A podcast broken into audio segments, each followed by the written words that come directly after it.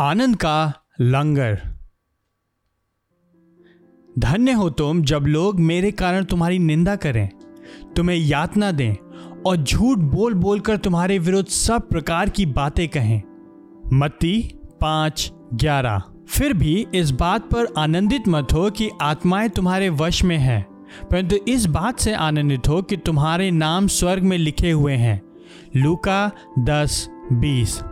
यीशु ने एक रहस्य प्रकट किया है जो हमारी प्रसन्नता को दुख उठाने के जोखिम और सफलता के जोखिम से बचाता है।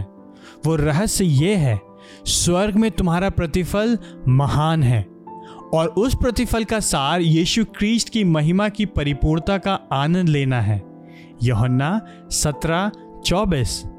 यीशु हमारी प्रसन्नता को दुख उठाने से बचाता है जब वो कहता है, धन्य हो तुम जब लोग मेरे कारण तुम्हारी निंदा करें, तुम्हें यातना दें और झूठ बोल बोल कर तुम्हारे विरुद्ध सब प्रकार की बातें कहें।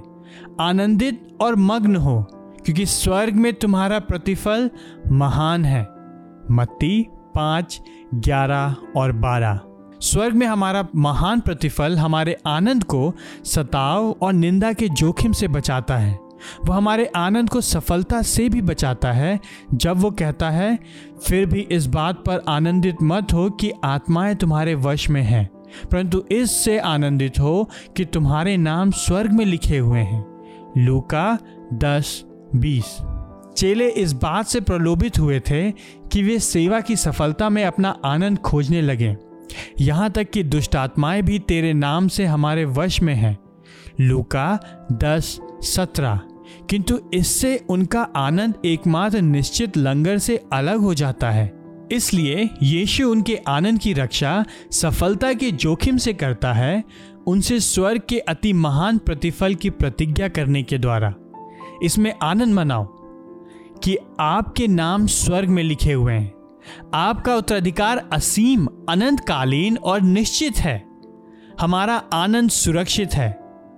ना तो दुख उठाना और ना ही सफलता इसके लंगर को नष्ट कर सकती है। स्वर्ग में आपका प्रतिफल महान है। आपका नाम वहां लिखा हुआ है और यह सुरक्षित है।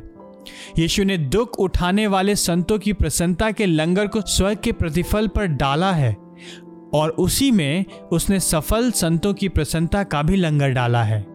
और इस प्रकार उसने हमें सांसारिक पीड़ा और सुख के अत्याचार से स्वतंत्र किया, अर्थात सांसारिक कष्ट और सांसारिक सफलता।